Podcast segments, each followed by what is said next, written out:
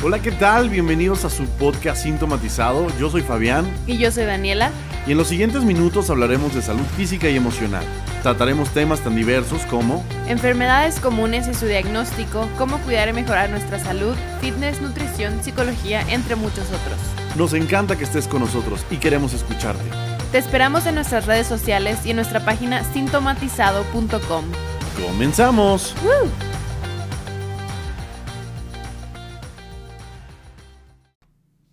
¿Qué hola gente? ¿Qué tal? ¿Cómo están? Sean todos bienvenidos a un nuevo episodio de su podcast Sintomatizado. Dani. Hola, hola, ¿cómo están? Bueno, tú, otra vez. Yo bien, yo bien, yo contento en nuestras nuevas instalaciones. ¿Se acuerdan que les dijimos que íbamos a buscar un estudio? Bueno, pues ahí vamos, echándole ganas, tratando de encontrar la locación perfecta para que ustedes escuchen este podcast con la mejor calidad de audio y video. Es correcto, ustedes no ven esto, pero aquí hay luces, cables, todo. De hecho, si ven que mi mano está un poco inmóvil, es porque aquí tengo unos cables que no puedo tocar. No. Entonces, pues, mm, no sé cómo se vaya a ver. Ok. Pero bueno, ya tenemos cuadros decorados. Eh. Por lo menos para darle un mejor toque que solo una pared café atrás de nosotros. Exactamente. Y pues hoy tenemos un episodio que se conecta con tres episodios que ya hemos hecho, ¿verdad, Dani? Es correcto. Es embarazo, embarazo para hombres. Embarazo de riesgo. Embarazo de riesgo. Y por fin, el muy aclamado y solicitado por todos episodio de aborto. No se escandalicen, no, no apaguen su reproductor de Spotify, no cierren YouTube, por favor, deténganse. Vamos a hablar sobre esto. Un tema que desde la perspectiva médica va a ser muy interesante. ¿Va? Yo quiero aclarar que cuando escuchamos un podcast o cuando escuchamos cualquier tema que hable de aborto, automáticamente pensamos en si están a favor o en contra o así. Nosotros no vamos a hablar de esto, de hecho prácticamente ni siquiera vamos a tocar en este episodio por lo menos el aborto inducido, solo vamos a hablar de pues de los tipos de aborto, porque aunque ustedes no lo crean, existen muchos tipos de aborto por diferentes causas y pues eso es lo que vamos a abordar. Sí, normalmente uno pensaría que cuando uno habla de aborto, porque fue lo que a mí me pasó, eh, uno está hablando de aborto inducido, ¿no? Que es como lo que primero se te viene a la cabeza. Pero no, la realidad es que existen diferentes tipos de este y hoy nos van a explicar prometiéndoles tener un episodio exclusivo sobre aborto inducido. Me permito comentarles que Sintomatizado no va a tomar ninguna posición ni a favor ni en contra de esto. Simplemente estamos dándole la información que ustedes necesitan saber al respecto. ¿Va? Entonces comenzamos, Dani. Bueno, como en todos los episodios, empezamos con la definición. ¿Qué es un aborto? Pues prácticamente es una terminación o la interrupción del embarazo o de la gestación, pero sí debe ser antes de las 20 semanas. No digo que porque es legal o porque el bebé ya creció, o sea, no estamos, no estamos abordando ese tema, ¿ok? Simplemente la definición de aborto es antes de las 20 semanas o antes de que, o más bien cuando pesa menos de 500 gramos el bebé. Si es más de las 20 semanas, ya no se le llama aborto, ya se le llama óbito, que es prácticamente lo mismo, o sea, se pierde el bebé, pero ya tiene un nombre diferente simplemente por el tamaño del feto. ¿Cuántos meses son 20 semanas? Como cuatro, cinco. Cinco, por cuatro, 20. Cinco, O sea, después del quinto mes ya no se llama aborto, ya se, llama, óbito. Ok, perfecto. Em, bueno, entonces antes de las 20 semanas o menos de 500 gramos de peso, más del 80% de los casos de abortos eh, ocurren antes de la semana 12 de gestación, que es lo siempre cuando alguien está embarazada dice, ay, me voy a esperar hasta el tercer mes para avisarle a la gente. ¿Por qué? Porque estos abortos, eh, pues ocurren siempre antes de pasar el primer trimestre. Entonces, como que ya el, embarazo o la parte no riesgosa del embarazo llega hasta, la, hasta el cuarto mes o hasta la treceava semana. A ver, a ver, la parte no riesgosa del embarazo. O sea, ah, cuando te embarazas y te dicen, ay, me voy a esperar para avisar, o ya que pasen los primeros tres meses y que vea que todo está en orden, supongo que lo has escuchado. Sí, sí, sí, lo he escuchado. Entonces, pues es por esto, porque la mayor parte de los abortos se da en estas semanas. Ok, y estamos evitando dar un anuncio. Y luego tener que decirles, ay, perdí al bebé. Mm, ok, entiendo. Eso puede servir para toda la gente que Sube todo a sus redes sociales. Es un buen consejo, dijo. Digo, de, sintomatizado para todos ustedes, un tip gratis, no se los vamos a cobrar. Ah, mm, traten de, pues, de reservar la noticia para después de la, del tercer mes. Y digo, así pueden dar una noticia alegre sin, con menos riesgos, ¿no? O pues es que no puedes saber a quién le va a pasar y a quién no. Se supone que el 25% de todas las gestaciones abortan. El 25, o sea, uno de cuadra cuatro embarazos van a abortar. Es, algo muy es común. Muchísimo. Sí, es algo muy común. Entonces, pues digo, no digo que no avisen, porque a lo mejor lo primero que quieres hacer es contarle a medio mundo que estás embarazada, pero, y ojalá no sea el caso, si existe o se llega a dar el aborto en tu caso, pues que por lo menos tengas una red de confianza con quien poder pasar ese problema o esa pérdida, porque sé que es un dolor muy grande. Entonces, pues bueno, solo estadísticas. Bueno, yo le quiero recordar, la definición dice terminación o interrupción del embarazo o gestación antes de las 20 semanas. Esto se puede dar por causas naturales, Sí, de hecho, todos estos de los que estamos hablando son por ah, causas son naturales. Por causas naturales. Ok, ok. ¿A qué te refieres con causas naturales? O sea, que tu cuerpo solito lo expulsa, ¿no? Sí, bueno, que no, hubo una intervención. No, no, no. Digo, no hubo ninguna intervención de un agente externo. Ni siquiera quiero hablar de inducidos, porque, bueno, también puede ser que a lo mejor te tomaste un medicamento que no debías o tuviste un, un ejercicio adicional o una depresión, porque sé, que hay gente que ha abortado por temas de depresión. Entonces, esos me parece que son factores externos o no, naturales. y este, y creo que, bueno, se refiere a. En este caso vamos a hablar de todos los naturales, ¿cierto? Mm, sí, pero también hay factores externos, como dices tú, como el tabaco o el alcohol o algo así, pero todos son porque el cuerpo así reacciona. O sea, ahorita tengo una lista de causas para explicarlas más a fondo. Ok. Bueno, la primera es factores ovulares. ¿Qué quiero decir con esto? Pues que el óvulo que fue fecundado tiene algún tipo de problema. Las más comunes, o el 60% por lo menos, son alteraciones cromosómicas. Con alteraciones cromosómicas me refiero a las trisomías, como trisomía 16, trisomía 18, que es el síndrome de Edwards, trisomía 21, que es el síndrome de Down. Yo sé que hay muchísima gente que tiene síndrome de Down o que conocen a alguien con síndrome de Down. Sí, porque sí son, o sea, sí son trisomías compatibles con la vida, pero en muchos otros casos se, son productos abortados. A grandes rasgos, una trisomía es una cantidad impar de cromosomas, ¿cierto? A grandes rasgos, una trisomía es que, por ejemplo, la más común, que es la trisomía 21, el síndrome de Down, tienes tres cromosomas, 21. O sea, tú tienes 46 cromosomas y están enumerados. Cromosoma 1, cromosoma 2, cromosoma 3, cromosoma 4 y así. Y cuando llegas al número 21, en lugar de solo tener dos, porque de cada cromosoma hay dos copias, en lugar de solo tener dos, tienes tres. Ok, entonces vamos a llamarle exceso de cromosomas pues, de alguno eh, de son alteraciones cromosómicas. Así como hay trisomías, hay monosomías. O sea, todo mundo o normalmente tenemos dos cromosomas sexuales, XX o XY. En el caso de las monosomías solamente tienes uno, que se conoce como síndrome de Turner o monosomía X, que quiere decir que en lugar de ser mujer, o sea, en lugar de tener los dos X, solo tienes una X, ¿ok? Y esto, pues digo, las características sexuales son súper diferentes, nunca puedes tener hijos, no tienes un desarrollo sexual normal, el cuello es diferente, o sea, son, son síndromes. Pero... Tenemos que hablar de esto alguna vez. Exacto, porque ahorita explicarlo es meterme en otros rollos que pues no es parte del episodio. Solo prométeme algo, me lo vas a explicar en algún momento. Te lo prometo. Pero bueno, estas alteraciones cromosómicas, quise dar ejemplos de alteraciones cromosómicas que aunque muchas veces sí son compatibles con la vida, muchas otras veces no. Y el cuerpo es muy sabio y cosas o combinaciones que no funcionen, pues simplemente las va a deshacer. O sea, se, expulsan, se detiene su crecimiento porque ya, ya no pueden seguir.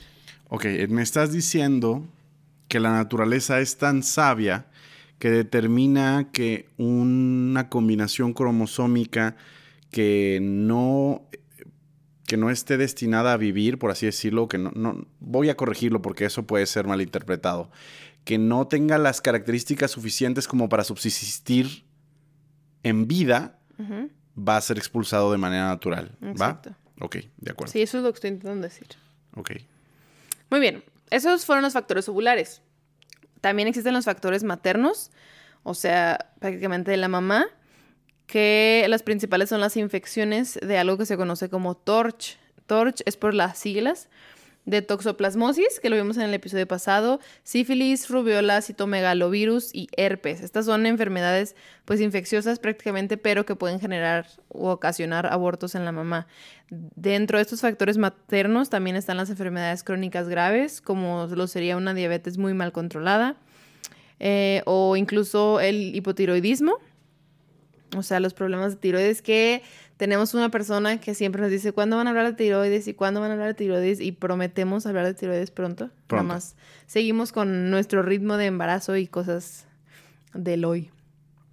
Eh, otra de las causas de los factores maternos es una desnutrición grave. Puedes tener déficit de vitaminas o de ácido fólico que siempre se escucha que cuando estás embarazada debes de tomar ácido fólico, o de repente para insultar a alguien le dices, ay, tu mamá no tomó ácido fólico de cuando estaba embarazada.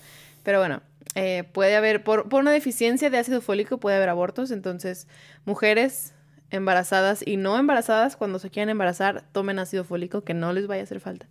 Pregunta, antes de que continúes es muy famoso el ácido fólico, de hecho, como dices, desde niños eh, hasta broma era chiste, pero este se debe tomar a partir de qué semana, o sea, si yo me doy cuenta que ya llevo dos semanas de embarazada hoy. Te la puedes empezar a tomar.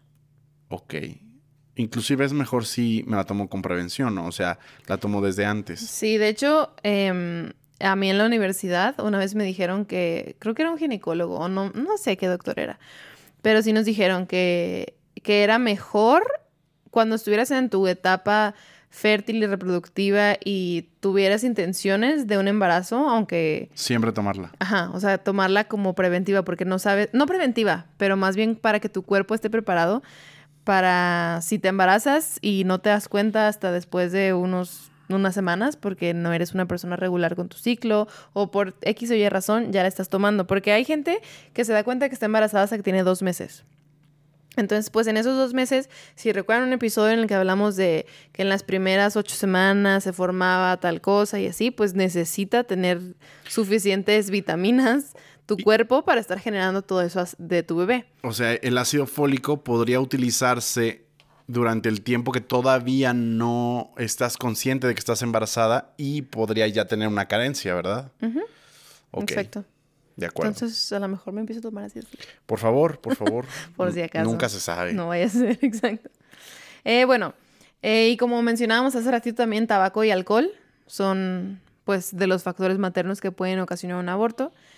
Tenemos los factores inmunológicos, que yo creo que estos han de ser los más feos, porque pues algo autoinmune es que tu cuerpo solito lo está haciendo. Entonces tú dices, ¿cómo, ¿cómo mi cuerpo genera un aborto si yo lo que más quiero es tener a mi bebé, ¿no? Pero a veces sucede. Dime. Tengo entendido que el cuerpo asimila al bebé como un cuerpo extraño, ¿no? ¿O no es esa? Em, bueno, ¿no es esa qué? ¿O no es esa la vez en que se puede mencionar que es inmunológico? No, no es así. Cuando tú dices que lo, lo, lo ve como un cuerpo extraño, es cuando el RH es, diferente entre la mamá y el bebé. O sea, el tipo de sangre, si uno tiene positivo y no negativo, entonces sí, la mamá como que rechaza al niño por tener sangre diferente y es cuando le tienen que poner una vacuna para que se le dé el anticuerpo y bla, bla, bla, un chorro de cosas. Pero este no es así. Este, el, pues uno de los más comunes es el síndrome de antifosfolípidos. Lo voy a explicar. Es autoinmune, como dije, y lo que hace es que genera anticuerpos que hacen que la sangre sea más propensa a coágulos. Entonces, si tú estás embarazada y tienes coágulos, lo más probable es que algo se tape y que no le llegue sangre al bebé y pues que termine en un aborto. Entonces, este es un, de hecho, cuando hay abortos recurrentes, más adelante en los tipos de abortos explicamos qué es el aborto recurrente, pero cuando hay abortos recurrentes siempre se les tiene que estudiar que no tengan este síndrome porque pues es una de las principales causas. Oye, ¿y este síndrome lo podrían tener ellas sin darse cuenta, sin que les cause un problema a ellas, pero sí al bebé? O sea, tú, tú, puedes no saber que tienes síndrome de antifosfolípidos y te intentas embarazar una vez y lo abortas y te intentas embarazar una segunda vez y lo abortas. Entonces, es así como te das cuenta. Porque normalmente, pues, no, te afecta a ti. o sea, no te afecta a ti, al menos, pues, no sé, por algún coágulo o algo, pero se escucha más en, en la parte de abortos. Ok. Ok. Em, bueno, también tenemos los factores uterinos, o sea, estos son directamente en el útero. Tenemos Puede ser por miomas. Los miomas son como unos tumorcitos que te salen en el útero. Puede ser por malformaciones uterinas. Eh, o puede ser por algo que se llama síndrome de Asherman. El síndrome de Asherman es una consecuencia de los abortos, pero también es una causa. Em, el síndrome de Asherman lo que hace es que, bueno, no, no, lo genera, simplemente tiene tejido cicatrizal o, o, fibrosis dentro del útero, entonces eso hace que pues, tenga adherencias y que no se pueda desarrollar bien. No, a lo mejor sí se puede implantar porque pues cuando se implanta está súper chiquito, pero no se puede desarrollar bien, entonces no puede crecer, entonces bye. Ok. Pero esto, o sea, esto se me hace curioso porque es uno, es una de las principales consecuencias de los abortos, pero también es una de las principales causas.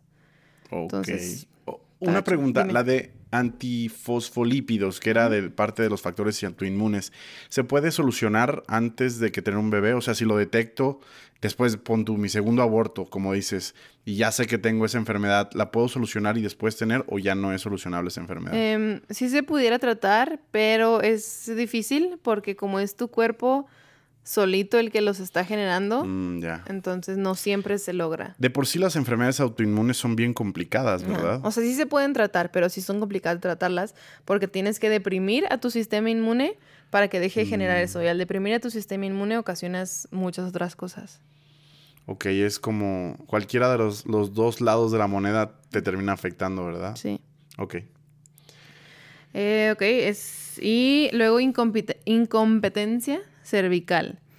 Esta es la etiología o la causa, porque a Fabián no le gusta que diga etiología. Es la causa más frecuente de un aborto de repetición, la incompetencia cervical o la insuficiencia cervical. ¿Qué quiere decir esto? Que es una dilatación involuntaria, no duele ni nada, solamente se abre el orificio cervical y pues por ahí, o sea, si, si Ok, anatomía, para que me entiendan todos, porque vi todo en mi cerebro, pero... Aquí podemos poner una imagen de un útero. En este momento en YouTube va a salir una imagen de un útero y nos vas a explicar, por favor, Dani. Ok. Entonces está el útero, así como en un cuadrito, porque ahorita no tengo la imagen, pero está, ustedes están viendo ahí el útero. Y aquí hasta abajo hay un cervix. Ese cervix, cuando se ve en, en un espejo vaginal, es un circulito y ese circulito adentro tiene un hoyito. La incompetencia cervical es cuando ese hoyito se dilata un poco. Cuando tienes un parto normal, por ese hoyito es donde sale el bebé. Pero la famosa dilatación de los 10 centímetros y todo eso es ese hoyito abriéndose. O sea que digamos que se está adelantando la apertura, pero muchos meses. Exacto. O sea, si se abre sin querer porque tu cervix eh, tiene algún problema que puede ser pues la causa más frecuente es por traumatismos cervicales. O sea, me pegaron en el... No, no, una, por una conización. Cuando alguien tiene BPH o tiene algún problema ah, en el cervix, se le hace una oh. conización que se le corta como una parte y tu cervix después se ve normal porque se, pues, se regenera y se tapa ahí lo que cortaron, pero ese cuenta como un traumatismo cervical. Entonces puede que eso genere una incompetencia cervical que después te pueda generar algún aborto. Oh, wow. ¿Sí me expliqué? Yes, se te entendí totalmente. Bueno, para todo nuestro auditorio. O sea, el hoyito se te abre antes de tiempo. Sí, ya sé. A ver, auditorio, ya saben que yo se los explico de una manera hasta simplona. Por ejemplo, el BPH, ya vimos que es el virus del papiloma humano, es una enfermedad de transmisión sexual. Eso ya está en uno de los episodios, creo que se llamaba enfermedad de transmisión ah, Sí, pues así se llamaba. Y ahora salió un plátano en la, en eh, la portada. Y bueno, ahí platicábamos que esta es una enfermedad que, por lo menos en las mujeres, puede ser removible. ¿Está bien la palabra? O se les puede, se pueden sanar, se pueden curar de esta enfermedad, pero es necesario que su ginecólogo haga la remoción de las áreas dañadas, por así decirlo. Entonces, cuando hacen esta remoción de las áreas dañadas, pues me imagino que pueden generar alguna cicatrización o algún, eh, pues menearle algo que no debió haberse movido y al final, pues el funcionamiento de su cervix no termina siendo el mismo. Entonces, la maquinita hay que evitar que sea tocada lo menos posible. me refiero a la maquinita de la creación de los niños para que cuando ustedes tengan que procrear un bebé tengan las menores complicaciones. Ah. Me encantó la maquinita. Sí, bueno, al final es una, es una máquina, aunque, bueno. Baby machine. Baby machine, exactamente. Y bueno, estas fueron las causas. Ahora les queremos explicar un poco de los tipos de aborto. Em, para empezar, porque hay unos abortos, o sea, hay gente que dice, ay, es que ya estaba abortando y luego no aborté. Eso no es un aborto, es una amenaza de aborto, que es el, pues cuando tienes un sangrado vaginal y que te puede doler un poco el abdomen y que vas al hospital y que te hacen un eco y te dicen, ah, todo está bien, solo fue una amenaza de aborto. Dime. ¿Quién te amenaza cuando te amenazan de aborto? Tu bebé. Tu bebé. Tu bebé de que ya va a salir. Ah, oh. O sea, ya es cerca de la semana 40. No, es que no estoy entendiendo tu chiste. ¿O no, fue chiste? ¿Fue no, Bueno, e, era un chiste con una pregunta. Mi, chiste era básicamente, pues decir, ¿quién te amenaza, no? Pero realmente lo que quiero saber es, eh, cuando hay una amenaza de aborto y al final no, y no pasó nada, ¿qué era esa amenaza? Ah. O sea, ¿qué estaba sucediendo en la amenaza? Eh, puede haber contracciones uterinas y no debe haber contracciones uterinas hasta que el bebé ya esté listo para salir. Puede ser contracciones uterinas o puede ser un sangrado vaginal. Ese sangrado vaginal se da por los vasos sanguíneos maternos paraplacentarios, o sea, em, nos trabamos en el video. Perdón, tuvimos una interrupción técnica. técnicas. Pero hemos vuelto. ¿Qué a lo mejor ustedes no se dieron cuenta porque ya está cortado, pero Continuemos. Ok. Eh, te estaba explicando de, del sangrado vaginal. Ok. Se da por los vasos sanguíneos maternos paraplacentarios rotos. Con paraplacentario me refiero a todo lo que está alrededor de la placenta. ¿Y por qué se rompieron? Pues se pueden romper incluso por un esfuerzo de más que hizo la mm. mamá, por alguna actividad extraña, por ejercicio, por un golpe, por la presión. O sea, hay varias cosas. Por eso em, dice amenaza de aborto. O sea, no es que estabas abortando, simplemente es que tú empezaste a tener una actividad anormal para ese tiempo, porque esto sucede antes de las 20 semanas, recuerden. Ok. Ok. Pregunta, ¿esa amenaza de aborto lastima al bebé de alguna manera? Mm, no, de hecho, esto es lo que, lo que quiero explicarles. No hay daño fetal. Ok. Em, es, o sea, es, el 25% de, de todas las gestantes tienen una amenaza de aborto. Bye. Y entre el 25 y el 50% de ese 25 son las que sí abortan. O sea, menos de la mitad Menos de la mitad de las amenazas de aborto abortan. Menos de la mitad de las amenazas de aborto abortan. Ok, ya. Pero no hay daño fetal, o sea, el bebé no siente nada, al bebé no le pasa nada, el cervix sigue cerrado, no, o sea, no hay problema alguno, simplemente tuviste un sangrado y a lo mejor tuviste contracciones. ¿Y cómo lo evitas? ¿Cómo evitas que vuelva a suceder? O sea, si ya tuviste a lo mejor en el mes 7 una amenaza de aborto, ¿cómo evitas que vuelva a suceder? Pues tienes que estar en reposo, tienes que tener muchísimo más mm. cuidado en el embarazo y así. Obviamente cuando tienes ese sangrado y esas contracciones vas al hospital y te dan antiespasmódicos, o sea, para que tu útero se oh, deje de contraer y te tienen ahí en vigilancia un rato, monitoreando a tu bebé, todo.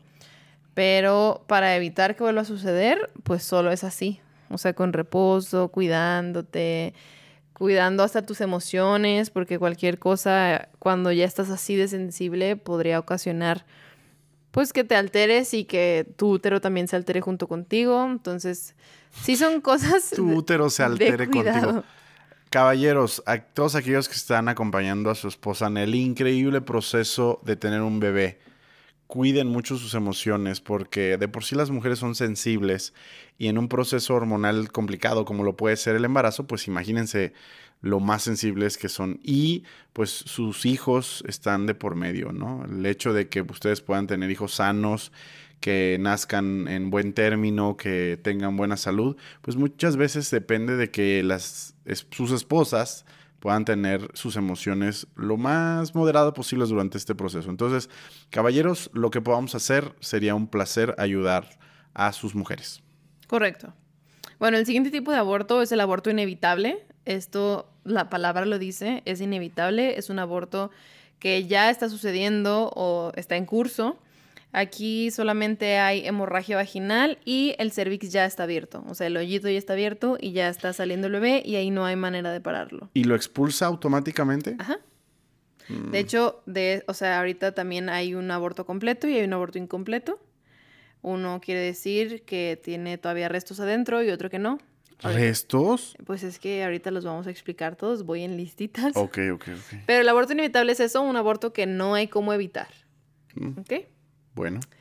Ahora está el que te digo, que es el aborto completo. Es una expulsión completa del tejido. Aquí hay sangrado mínimo, el cervix está cerrado o súper ligeramente dilatado. Y el útero ya está contraído o chiquito. O sea, esto quiere decir que, que ya se expulsó todo lo que se tenía que expulsar, todo, pues todo el producto, porque en ese momento todavía no es ni bebé ni nada. O sea, los libros siempre se refieren como al producto de la gestación y a lo mejor suena feo, pero pues es la expulsión del, del producto completo o del tejido completo. El 75% de estos eh, suceden en las primeras 8 semanas, el otro eran 12 semanas, estos son 8 semanas. Y... ¿Cuál otro? ¿Cuál otro? Dijiste, el otro eran 12. El de... mm, ¿Cuál era? 20 semanas, perdón, amenaza de aborto. Ujú. Este es en las 8 semanas. Y de estos em, abortos, mencionamos hace rato que las principales causas también podían ser las alteraciones cromosómicas y esta es como la pues la evidencia, porque entre el 80 y el 90% de estos productos abortados presentaban algún tipo de trisomía o de alguna alteración cromosómica. Ok. Em, el riesgo de un aborto completo en mujeres sin antecedentes de abortos previos es 12% y en personas mayores de 35 años sube hasta el 50%. Por eso siempre cuando alguien se embaraza después de los 35 años se considera que es un embarazo pues, De de, más riesgo. riesgo. que tiene que tener más cuidados, que tiene, puede tener más complicaciones porque pues Digo, yo conozco gente que ha tenido hijos Ah, a claro, los yo también. 41 y mis respetos, la verdad, ¿eh? Mis respetos para esas mujeres, eh, toda mi admiración, pero de verdad sí, sí lo lograron. O sea, se puede, chicas. Sí, sí se puede, porque es el 50%. Tienes el 50% que pueden hacer sano, pero tienes ese 50% que es muy alto Sí, claro, de es que algo puede mal ir sal. Malir sal. sí. Y bueno, ese fue el aborto completo. Ahora, eh, ahora, ahora el aborto incompleto es cuando las contracciones uterinas, o sea, ya- las tuviste pero ya no las tienes, pero el útero todavía no se vacía por completo, o sea, aún queda algún tipo de tejido dentro del útero, ya sea un poco de las células que se están formando para hacer al bebé o la placenta o algún resto de tejido y por eso se les necesitan hacerle grados. Cuando tiene, o sea, cuando no se expulsa, casi siempre en todos los abortos se les hacen legrados, al menos de que tú le hagas un eco y veas que de verdad ya no tiene nada y que sí fue un aborto completo, pero si no sé si les tienen que hacer legrados porque puede generar infecciones, puedes generar muchas cosas. Entonces, bueno, el incompleto es cuando no se vacía y lo tienen que vaciar con un legrado. A grandes, o sea, explicado más fácil. Luego también tenemos el aborto diferido. Este aborto diferido es cuando se retienen los productos de la concepción una vez que el producto ha muerto. O sea, en otras palabras, el feto ya no es viable, o sea, su corazoncito ya no late, ya no está con vida ni nada, pero todo sigue adentro. La diferencia, ¿me vas a preguntar eso? La diferencia entre el incompleto y el diferido es que en el incompleto sí se expulsaron ciertas partes Y aquí solo está muerto adentro. O sea, no se expulsó nada. Ajá. O sea, es, de hecho, antes se llamaba huevo muerto retenido. Porque pues tenías como el huevito del, del lo que era el feto, pero ya estaba muerto, ya no crecía nada. Entonces, Esto sucede casi siempre a la semana 6, entonces a lo mejor, a lo mejor ni se habían dado cuenta que están embarazadas, no sé. ¿Y cómo se dan cuenta entonces que tienen huevo muerto, huevo muerto retenido? Ajá, o sea, por eso, e, esta es la parte importante de aquí, porque si no te das cuenta, puede generar problemas de coagulación a la larga. O sea, si tú lo tienes allá adentro muerto y pasa un mes, puede empezar a generar problemas de la coagulación.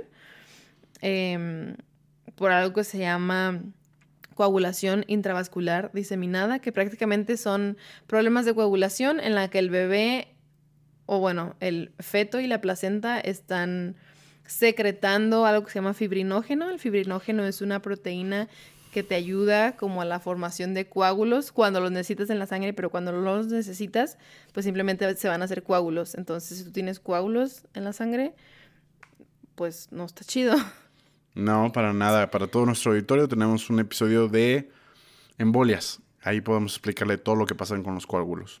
Correcto. Entonces, pues bueno, aquí también se te tiene que hacer el grado para sacarte al huevito muerto. y por último tenemos el aborto recurrente o el aborto habitual. Este se cataloga como que tuviste tres o más abortos espontáneos, o sea, de la nada, sin tú inducirlos, consecutivos. Tres consecutivos o cinco ya separados. O sea, que tuviste a lo mejor un hijo en intermedios, ¿no? Ajá. Ok. O cinco en total, pues. Y en este caso ya es cuando se deben de estudiar las alteraciones cervicouterinas, qué onda con tu cervix o qué onda con tu útero, o si tienes alguna enfermedad metabólica que no te deje pues seguir teniendo hijos o incluso hay veces que se tienen que hacer cariotipos. Si tú tienes, eh, o sea, si tuviste cinco en total y tuviste hijos en medio, pues a lo mejor el cariotipo no es necesario, al menos de que tu hijo haya sido de otro papá con el que lo estabas intentando. Pero si llevas tres consecutivos, entonces sí es necesario que se realicen un cariotipo. El cariotipo es un estudio que se hacen de tus cromosomas para saber si tus cromosomas son compatibles para dar vida. O si tienes algún, o si tú tienes alguna alteración cromosómica que, pues, entre sus manifestaciones es la infertilidad, para que sepas, o sea, que sepas como cuál es el problema. Oye, entonces hay gente que sus mismos cromosomas le impiden tener hijos. Sí. ¿Y a hombres también les pasa? Sí. Por ejemplo, al, al principio del episodio expliqué lo del síndrome de Turner es porque solamente tienes un cromosoma X, entonces tú no puedes pasar, no puedes pasar más cromosomas porque no los tienes. Entonces no puedes mm. reproducirte. No, pero de por sí las personas que tienen síndrome de Turner, que en algún momento me vas a explicar bien, pues creo que hay una manifestación ya física de que tienen este, ah, este síndrome, ¿va? Ah, ok, ok. Pero hay otros que no. ¿Hay gente que no se nota? No. De hecho, hay muchas enfermedades genéticas y está bien padre, o sea, está bien padre estudiarlas, entonces a lo mejor podemos Sí, porque no está padre tenerlas, pero... Ajá. No, no, no, está padre estudiarlas. Está padre estudiarlas. Y está interesante, entonces a lo mejor en alguna ocasión podemos hacer un episodio de puras enfermedades genéticas. Va. Si nuestro auditorio quiere. Porque yo sí quiero, me encanta, pero pues depende de lo que el público quiera. Ok. Eh, pues ya esos fueron los abortos, los tipos de abortos prácticamente. Ok, yo tengo mis preguntas. Échale. Número uno.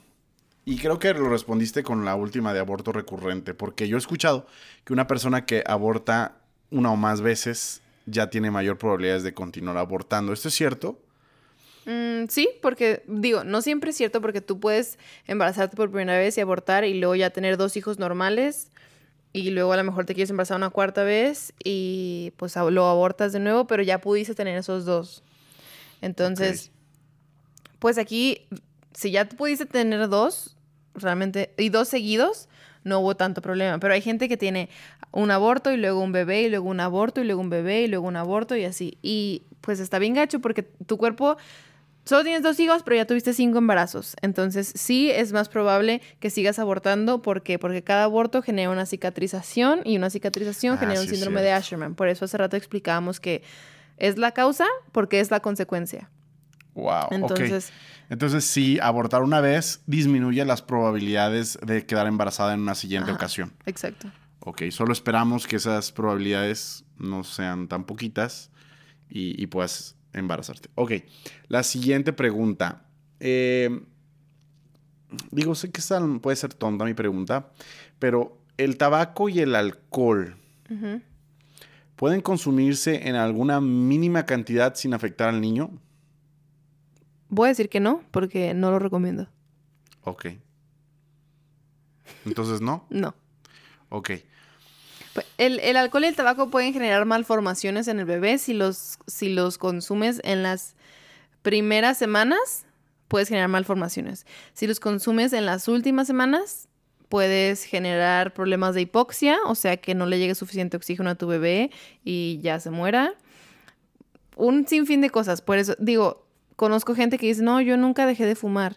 Y a lo mejor pudieron tener un caso de éxito y un bebé bien, pero no es lo recomendable porque no sabes qué pueda llegar a pasar. Entonces, Sí, porque la gente se agarra de, es que mi abuelita Ajá. nunca dejó de fumar y tuvo dos niños. Pues sí, pero bueno, a lo mejor fue una en un millón de los casos que le pasa y no siempre se vuelve a repetir. Bueno, te lo platico porque yo en la universidad tuve una amiga que pues e- era muy fiestera, sinceramente.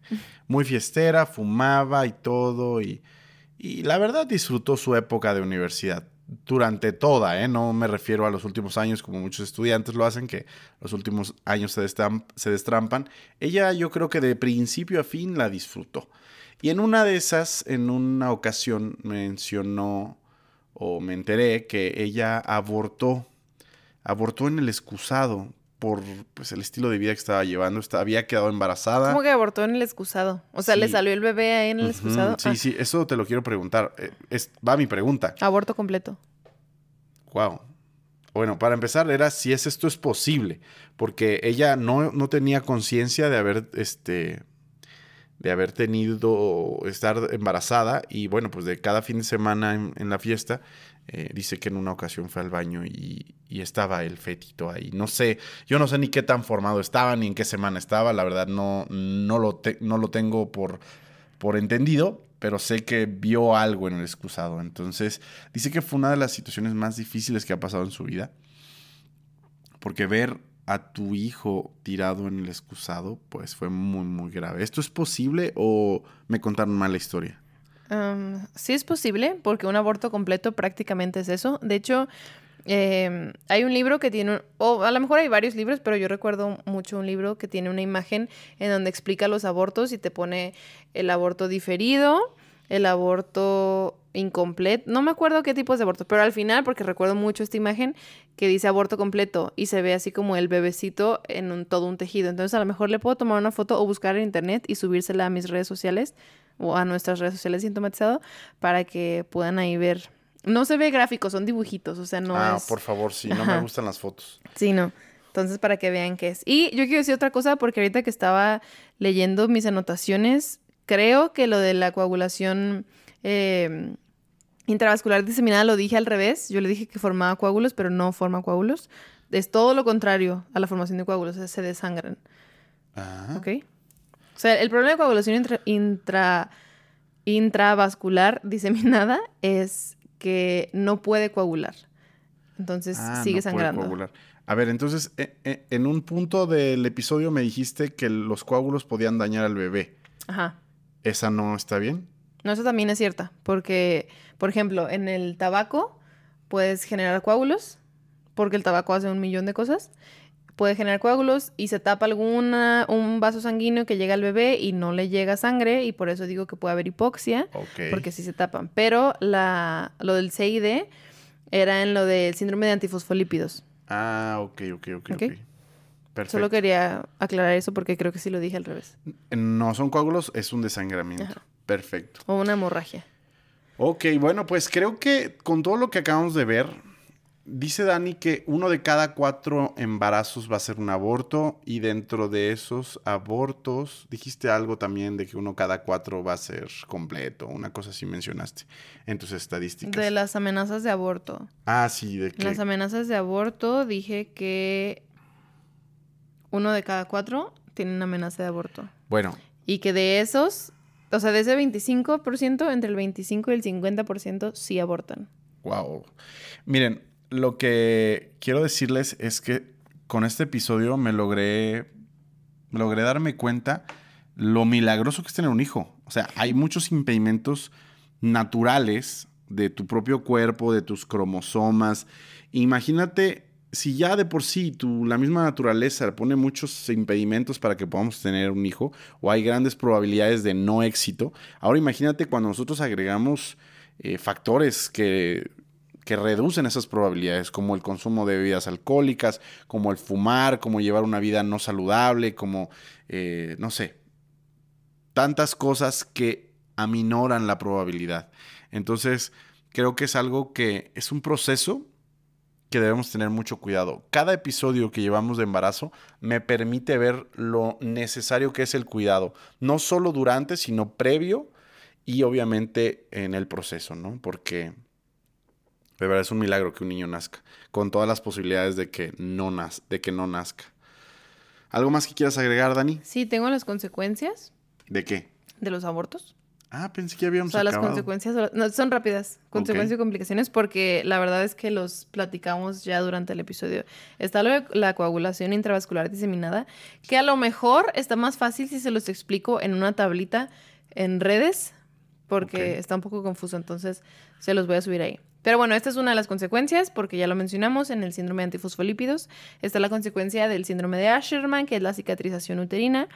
Y puede haber un aborto séptico. Hace rato decía lo del huevo muerto retenido del aborto diferido, que hasta rimó. Que si no se, si no se saca, puede ocasionar varias pues, complicaciones o infecciones. Entre estas está el aborto séptico. El aborto, una sepsis quiere decir que estás infectado en todo tu cuerpo. No sé si alguna vez lo has escuchado. que Sí, estás sí, sí, sí, séptico. sí. Que me, me has dicho que una mujer con un tampón, tampón más que de supera X las cuatro horas ajá, puede, puede tener tener un una choque sepsis. séptico. Ajá.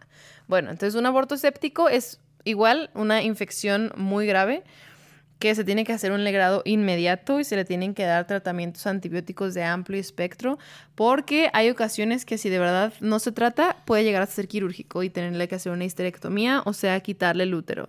Entonces no está pues no está padre que tengas un aborto, o sea, que no, que no te des cuenta que estás embarazada y que por alguna razón abortes y que no te des cuenta ni siquiera que estás abortando, porque luego te puede dar este aborto séptico y terminas sin útero. Entonces, después ya no vas a poder tener hijos, al menos de que adoptes.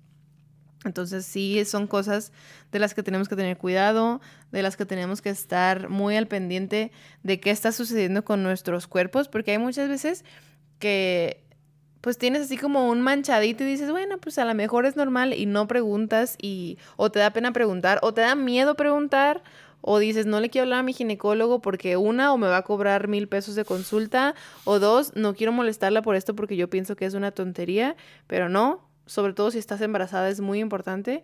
Y si no quieres hacer nada de eso, puedes escribirnos a nosotros, por eso estamos todo el tiempo disponibles en sintomatizado.com.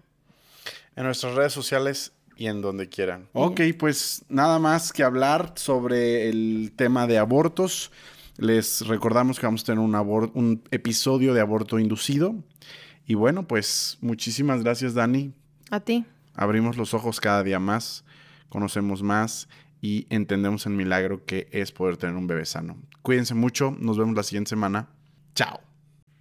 ¿Te gustó el episodio? Sí me gustó.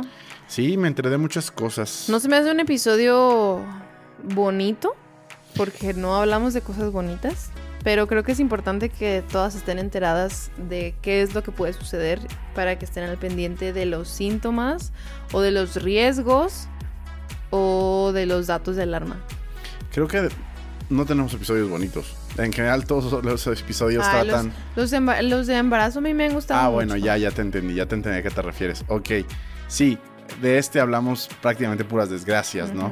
Y, y hay episodios donde no hablamos de esto. Bueno, pero todos los episodios eh, tienen que ver a lo mejor con cosas con las que nos debemos, de las que nos debemos cuidar, de enfermedades, de hábitos, eh, no sé, todas estas cosas que hemos platicado ya durante casi un año, tenemos eh, la oportunidad de platicarles y de comunicarles todas esas cosas de las que se deben cuidar.